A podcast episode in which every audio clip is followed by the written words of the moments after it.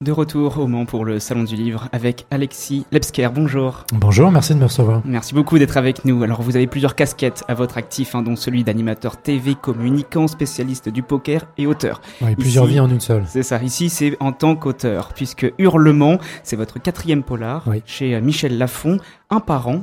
Qu'est-ce que vous avez voulu pour celui-ci? Ce que je veux pour celui-ci, euh, c'est la même chose que pour les autres, c'est captiver mon lecteur, lui proposer une histoire euh, passionnante, si possible qui fait que dès la première ligne, il sera happé et il pourra plus le lâcher jusqu'à la dernière ligne où il aura, euh, j'espère, un choc final. Parce que vraiment, les premières pages, on le sent, c'est même marqué sur euh, le titre, c'est comme une série. C'est un objectif d'être happé et tout de suite pour que le lecteur il soit plongé dans votre histoire.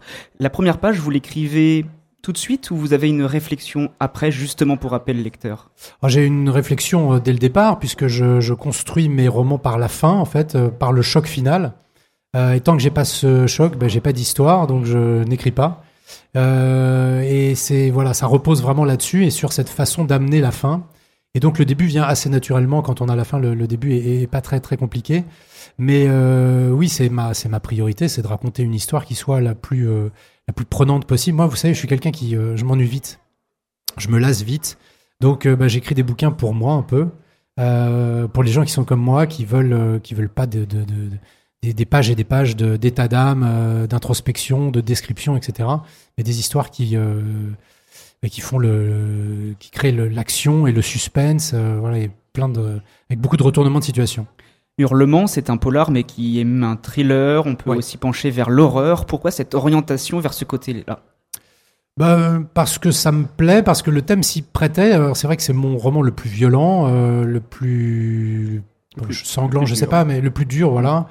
Euh, les autres sont un petit peu en dessous. Euh, mais voilà, ça s'y prêtait. J'aime pas, j'aime pas la violence gratuite, la violence pour la violence. Enfin, tous les auteurs sont capables de décrire des, scènes de torture, de choses abominables. Moi, ça m'intéresse pas du tout. Ce que je veux, c'est essayer de, euh, de susciter euh, la peur chez le lecteur en lui disant, en lui décrivant pas ce qui s'est passé, mais en le faisant, en lui faisant imaginer ce qui s'est passé. Et c'est bien pire. Parce que voilà, la télévision, encore une fois, on a des images, on a du son, c'est facile de faire peur. Mm. C'est facile aussi. Mais là, il y a vraiment où on sent que vous construisez des phrases courtes, par exemple. Ça, c'est un de vos tips aussi pour réussir à faire ça. Oui, oui, très juste. C'est une question de rythme. Le rythme est très important dans mes romans. Donc, euh, les phrases courtes, l'alternance de phrases courtes et de phrases euh, beaucoup plus longues est évidemment euh, un des artifices que j'utilise pour, pour parvenir à mes fins. oui, oui, vous avez très bien cerné. et aussi la fin des chapitres. On a tout de suite envie de lire la suite oui. construit pour ça. Ouais, ouais, il y a, y a, deux éléments. Il y a des chapitres courts déjà, donc on a l'impression de tourner les pages et qu'il se passe tout le temps quelque chose. Et effectivement, en fin de chapitre, euh, il y a une, une révélation ou euh, au contraire une énigme ou un retournement de situation qui fait qu'on se dit, bah, je veux absolument savoir, je peux pas en rester là. Et comme il y a une alternance euh, de, de narration, eh bien, on, on passe d'un personnage à un autre, donc on n'a pas la réponse tout de suite. Et le nouveau personnage, bah, lui aussi propose, euh, pareil, un changement, un retournement de situation, ce qui fait que bah, de, retournement de situation en retournement de situation, on arrive euh, tranquillement à la fin. Enfin, tranquillement, j'espère, en étant un peu malmené quand même. Allez, si, parce qu'on a parlé là de la forme du livre. J'aimerais qu'on rentre en détail un petit peu aussi sur l'histoire pour les futurs euh, hein. lecteurs, mais pas trop. Et justement, c'est toute la difficulté. Mais on disait que c'est un polar parce que justement, il y a une enquête pour arrêter un tueur, même un kidnappeur. Oui, exactement. C'est un kidnappeur qui euh, qui téléphone à un flic, un flic, une légende de la police, hein, un flic que j'ai déjà utilisé dans le roman précédent, qui est qui est un petit peu en marge de la, pas, pas en marge, mais qui prend des libertés, on va dire, avec le, code de procédure pénale. Un cowboy. Un cowboy, voilà, euh, qui est euh, qui est très expérimenté et qui euh, reçoit un appel de sa collaboratrice avec laquelle il a, des relations professionnelles très très étroites. Et c'est pas elle. C'est une voix trafiquée d'hommes qui lui dit commissaire, j'ai capturé cinq femmes, je les fais souffrir. Le jeu vient de commencer. Il connaît pas les règles du jeu, il sait pas ce qui va se passer. Simplement, il sait que le tueur est, enfin, le, le kidnappeur est chez sa partenaire. Voilà. Et là, il a quelques jours, justement, pour arriver à la fin de l'enquête. Alors pourquoi ce choix de deux jours seulement d'enquête? Parce que j'aime bien, encore une fois, la précipitation. J'aime bien que mon lecteur soit euh, sous pression, qu'il lise en apnée et qu'il ait envie vraiment de, d'aller jusqu'au bout sans lâcher le bouquin. Donc si je lui dis bah, rendez-vous dans trois mois, ça le fait un petit peu moins. Et donner un ultimatum très bref, c'est, ça rajoute une pression, une dimension euh, dramatique on sait que justement les enquêtes c'est très long, ça peut prendre des mois, même des mm. années. Là, ça enlève un petit peu de réalité, mais c'est pas sûr. grave pour vous? Non, c'est pas grave parce que c'est, je, je, je propose une fiction, donc euh, dès, dès le départ, le, le, le- comment, le, le lecteur est au courant, je le, je le berne pas là-dessus. En revanche, et c'est la seule entaille que je fais au, règlement, euh, à, la, procédure, parce que tout le reste est relativement fidèle. Je suis relu par des flics, je suis relu par des psychologues, donc c'est crédible, mais effectivement c'est accéléré. Mais on accélère tous. Euh, comme vous l'avez dit, euh, pour avoir une, pour débarquer chez quelqu'un, il faut une commission rogatoire. Donc il faut demander l'autorisation à un juge. Ça prend plusieurs heures, voire plusieurs jours. Là, c'est pas possible. Vous dites quand même, vous êtes relu, c'est important d'avoir euh, cette vérité aussi euh, sur. euh, parce qu'après, ça peut arriver que des personnes disent non, là, c'est pas possible, ça marche pas comme ça. Vous essayez d'éviter ça quand même. Bien sûr, parce que vous l'avez très bien cerné. À partir du moment où je propose quelque chose qui est, qui est une fiction, il faut que je puisse la rattacher le plus possible au réel, de façon à ce que le lecteur y croit, euh, de façon à ce que moi j'y crois déjà. Donc oui, oui, je me fais, je me fais relire par des policiers pour la procédure et puis par des psychologues, parce que j'ai euh, un des personnages est psychocriminologue, moi je ne le suis pas, donc euh, je ne vais pas m'attribuer des termes euh, qui ne correspondent pas à la réalité. Donc je me fais relire par des psychologues qui me disent euh, là non c'est pas tout à fait ça. Et puis euh, il faut, faut que j'en, oui oui que ce soit très technique quoi. Certains auteurs de polar sont des anciens flics, ça peut arriver. Oui. Vous, pas du tout. Vous n'avez pas ce bagage-là. Vous, c'est plutôt même un bagage autour du poker. Oui. Ça, vous l'avez mis dans vite- votre vie pro, dans votre vie perso aussi. On vous a vu à la télé pour ça. Alors, quel lien, quel rapport on peut faire aussi entre le poker et un polar?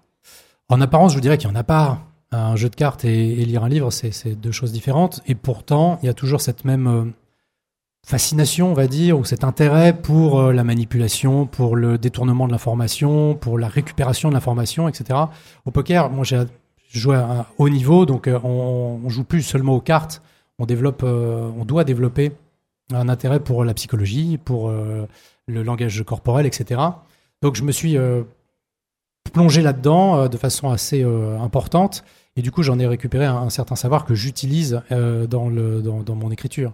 Des techniques de mentalisme, par exemple, pour détourner l'attention ou pour inciter le lecteur à croire à certaines pistes, des mots que je vais choisir, des mots-clés qui, qui sont un petit peu hors contexte, mais qui rentrent dans l'inconscient et qui font que le lecteur va croire à telle piste, alors que pas du tout. Quelle place a le poker encore dans votre vie, Alexis Lepsker? A une place importante puisque je suis directeur de casino, donc euh, euh, c'est mon, c'est mon métier premier. Ouais. Et l'écriture, c'est quelque chose qui vous tient à cœur quand même? Vous avez toujours envie d'écrire? bien sûr. Mais si j'avais pas envie, euh, je j'écrirais pas. C'est l'envie qui motive, c'est l'envie qui donne. c'est le. Vous voyez là, dans, dans, dans un salon comme celui du Mans, on rencontre les lecteurs. C'est c'est très enrichissant parce qu'on se rend compte de, des émotions qu'on suscite. Euh, et ça, c'est ça n'a pas de prix. Oui. Et dans Hurlement, quand vous, vous écrivez, qu'est-ce que vous ressentez aussi? Ah, ça, c'est une bonne question. Ce que je ressens, bah, le plaisir d'écrire déjà, parce que s'il n'y a pas de plaisir d'écrire, euh, je crois qu'on passe complètement à côté de l'exercice. C'est tellement dur, euh, c'est tellement pas rémunérateur que euh, si on n'a pas ce plaisir-là, pour commencer, on, on est un petit peu à côté de sa plaque, de la plaque. Et puis, euh, je vais pas mentir, on se met à la place du lecteur, on se dit, ouais, là, je vais, je vais bien le berner. euh, là, il va croire, il va partir dans cette direction-là. Et bah, pas du tout. Et puis des fois, on a des idées qu'on improvise et on se dit, euh, oh, si je faisais ça, ça serait pas mal. Et on imagine tout de suite la réaction des lecteurs. C'est assez jouissif. Ouais. On parlait tout à l'heure d'autres auteurs qui peuvent être euh, justement des anciens flics. C'est le cas d'Olivier Norek. Et d'ailleurs, vous le Qui? remerciez, Olivier Norek. Non, je vois pas de qui vous voulez parler. Tout le monde connaît Olivier Norek. 150 000 livres vendus en 2022 pour euh, le dernier. Quel lien vous avez avec lui? Bah, c'est un copain. C'est un copain. C'est quelqu'un qui est dans la même mais- maison d'édition que moi. On a beaucoup d'amis en commun et c'est quelqu'un qui a été très bienveillant à mon égard, qui aurait pu, qui avait la possibilité de dire euh, Lepsker, j'en veux pas. Euh, il avait ce pouvoir-là chez euh, Michel Lafon et non seulement il l'a pas fait, mais il m'a, il m'a soutenu, il me soutient encore. Et c'est quelqu'un qui, pour qui euh, le mot amitié a un, un sens, voilà. Et vous on Et vous qui en plus est un, est un sacré auteur. Ouais. En polar, c'est Ouais. impressionnant, Ouais. Olivier Norek. Et vous, Alexis Lepsker, on vous retrouve avec quoi après? Eh bien, écoutez, on va me retrouver avec deux choses. D'abord, je vais vous emmener au cinéma avec l'adaptation de mon deuxième roman, Le Mangeur d'âme, qui va sortir en 2024, avec euh, Virginie Ledoyen et Sandrine Bonner, entre autres. Et puis, on va me retrouver dans le- sur le papier avec euh, une suite, ou en disant une continuité des poupées de hurlement, euh, qui va s'appeler euh, D'entre les morts, et ça sort aussi chez Michel Lafon. On va vous retrouver. Donc, merci beaucoup, Alexis Lepsker. Merci à vous. On vous retrouve euh, cette fois-ci chez Michel Lafon avec euh, Hurlement pour les lecteurs, les futurs lecteurs. Merci.